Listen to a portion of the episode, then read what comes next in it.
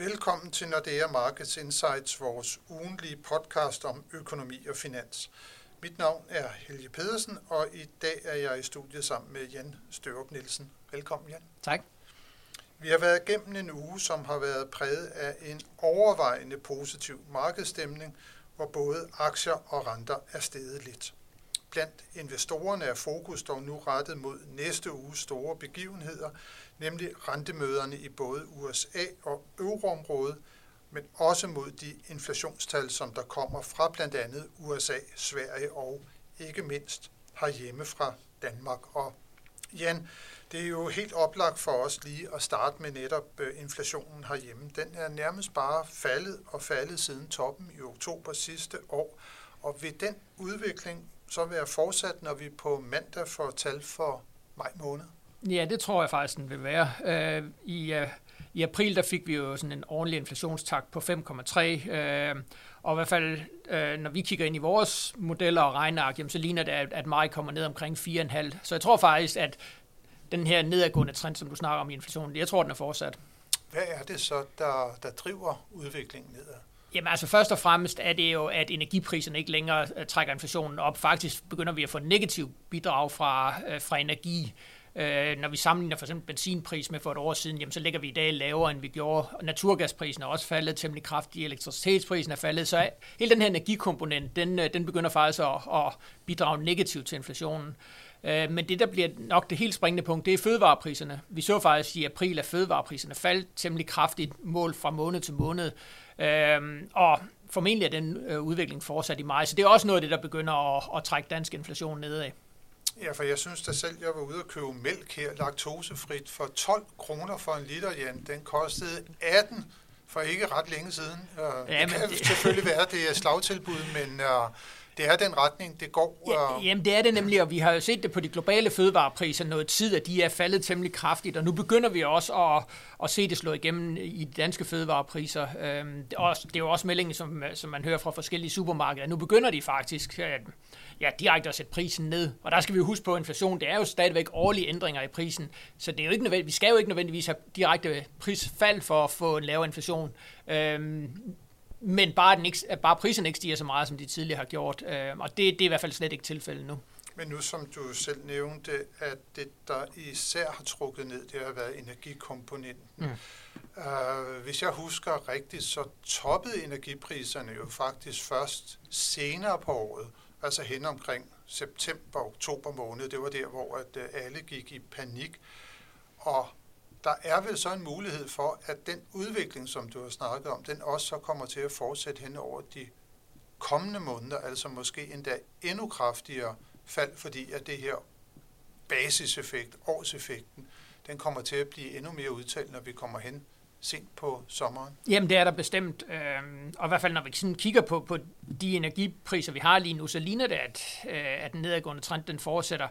Og det, der så bliver det helt spændende, det er, når vi så kommer tættere på vinteren igen, om vi så begynder igen at få højere priser, som vi havde sidste efterår. Men i hvert fald indtil videre, der må vi sige, at der er det bestemt en kærkommende nyhed, at energipriserne er faldet så meget, som de er. Nu er at der så alligevel er sådan lidt bekymring. Nogen siger, at jamen, kerneinflationen, den giver sig jo ikke rigtigt i nedadgående retning.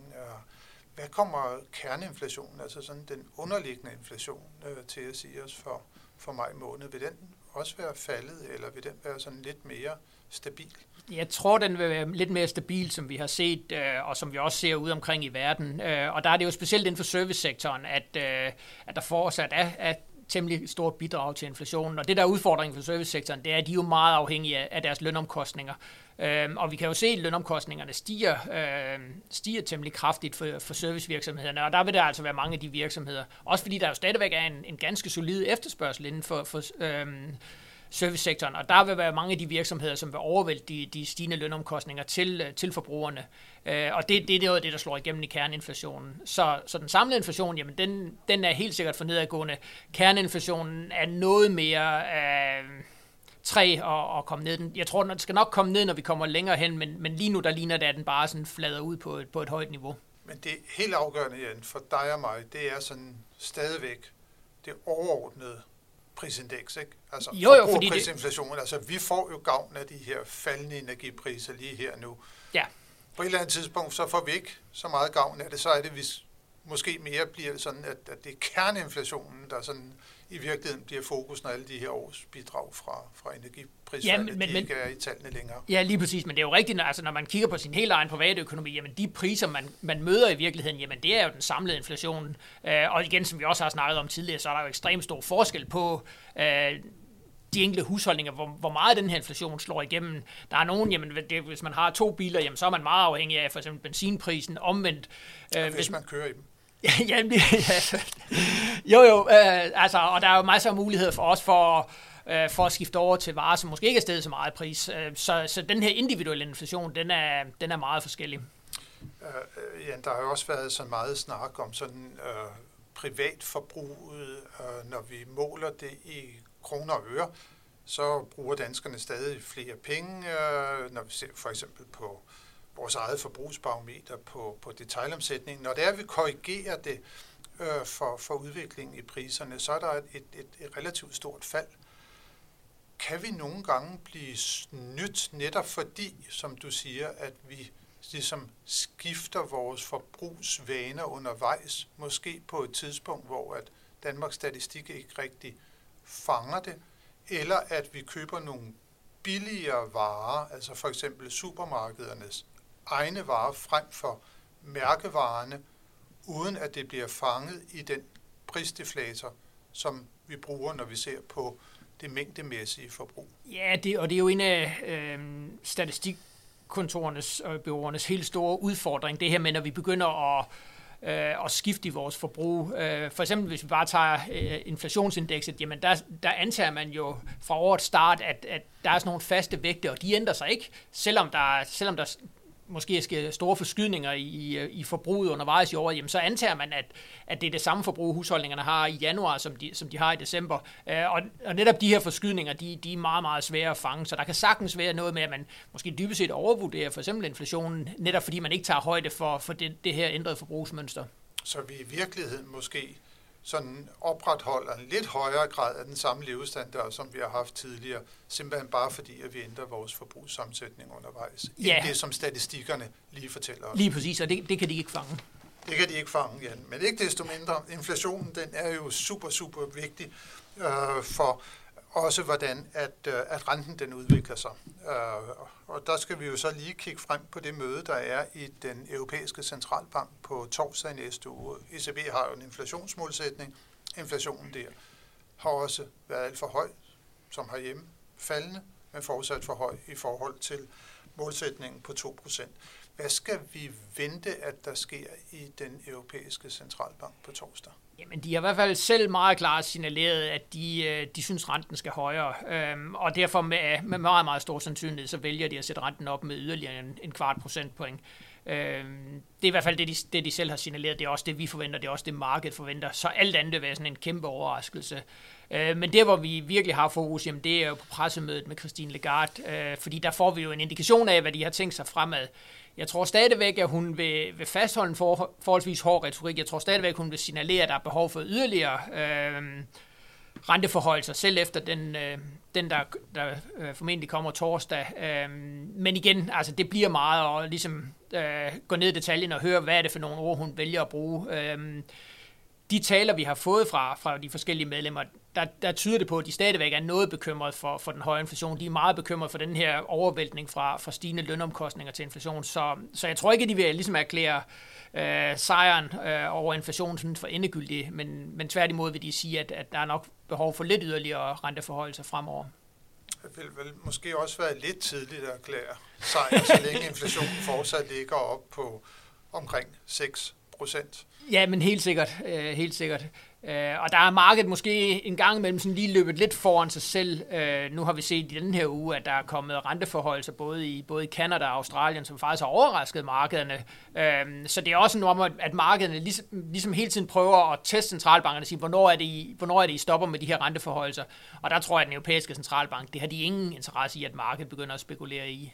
Så derfor vil de formentlig signalere, jamen det bliver ikke den sidste renteforhøjelse, vi får på torsdag.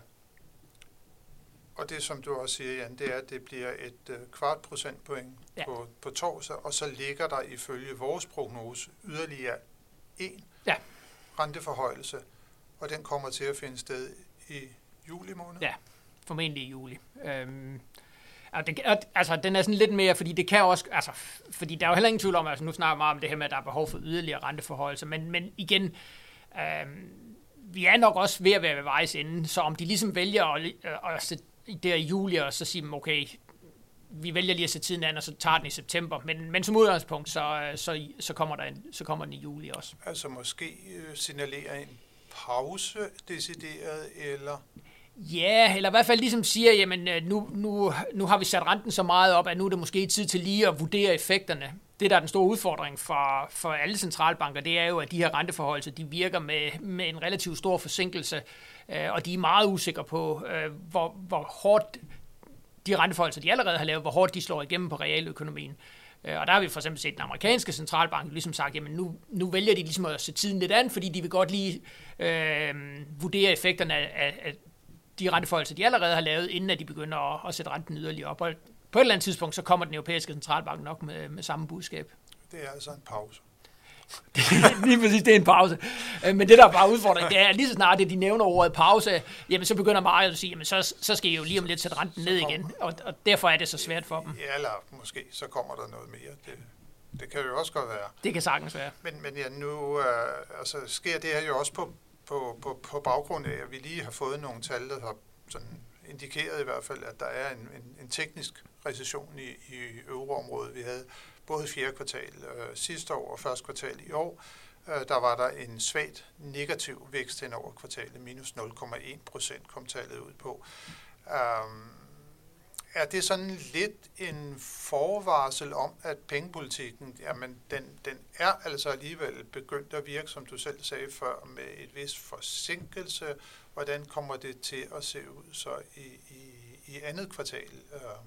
Jamen, og det kan det sagtens være.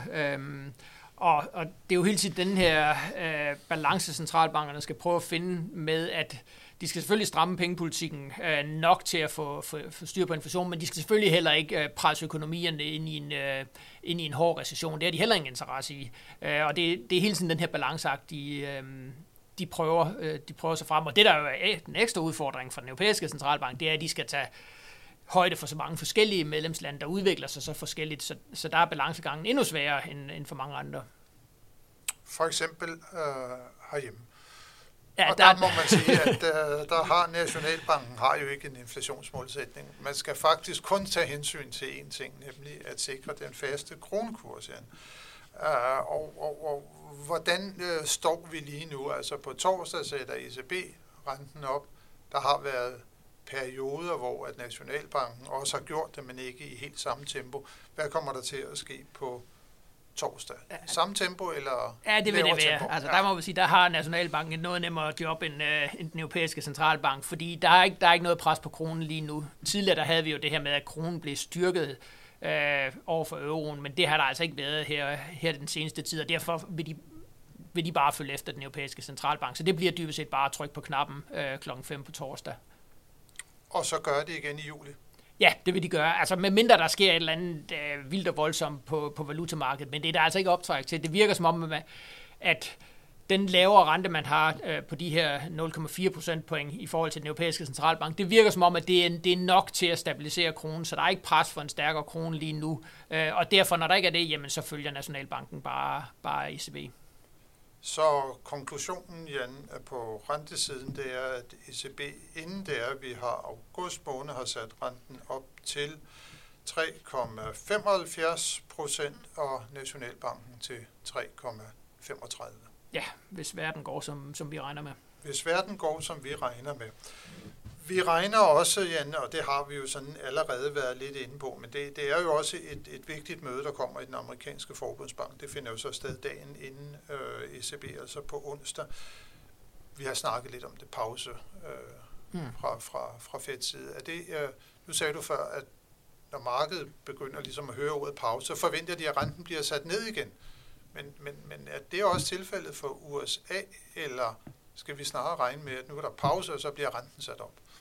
Ja, og der er det jo det, vi ikke er helt enige med markedet, i hvert fald tidligere. Der troede markedet faktisk allerede, når vi kom hen mod slutningen af året, at så skulle de til at sætte renten ned.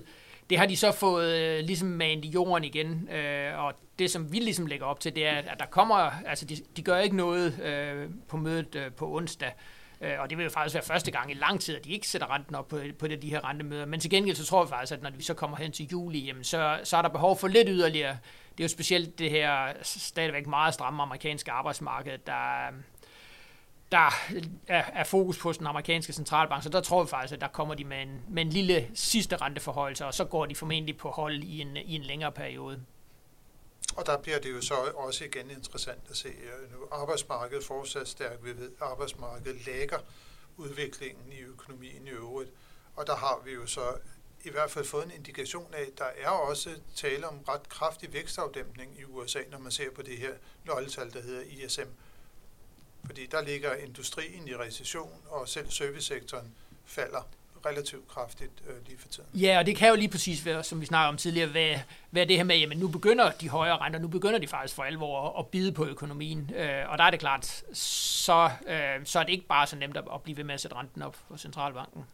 Det bliver super spændende at følge, hvad der kommer til at ske både i den europæiske centralbank og i Fed i næste uge, hvor vi jo så i øvrigt, som vi allerede har været lidt inde på, vi får de her spændende inflationstal fra Danmark, og det er allerede på mandag kl. 8.00, at vi får det, og så i øvrigt kommer der også inflationstal den 13. fra USA, det bliver også spændende at følge, den 14. fra Sverige, og det bliver jo også super spændende at følge, fordi der har inflationen virkelig været for høj igennem lang tid, og kæmpe dilemma for den svenske Rigsbank, hvad man skal gøre ved det, sætte renten op og så sætte en yderligere bremse på et boligmarked, der i forvejen virkelig begynder at få åndenød. Og så har vi så også endelig, og det er den 13. lidt nyt fra den tyske økonomi, hvor finansanalytikernes vurdering for, hvordan det går i Tyskland, det såkaldte CDW-tal, at det bliver offentliggjort. Men i hvert fald en super spændende uge, Jan, som vi har foran os. Tak for at være med nu, og tak til alle jer, som har lyttet med på denne podcast. Det håber vi også, at I vil gøre, når vi igen er tilbage med nyt fra de finansielle markeder i næste uge.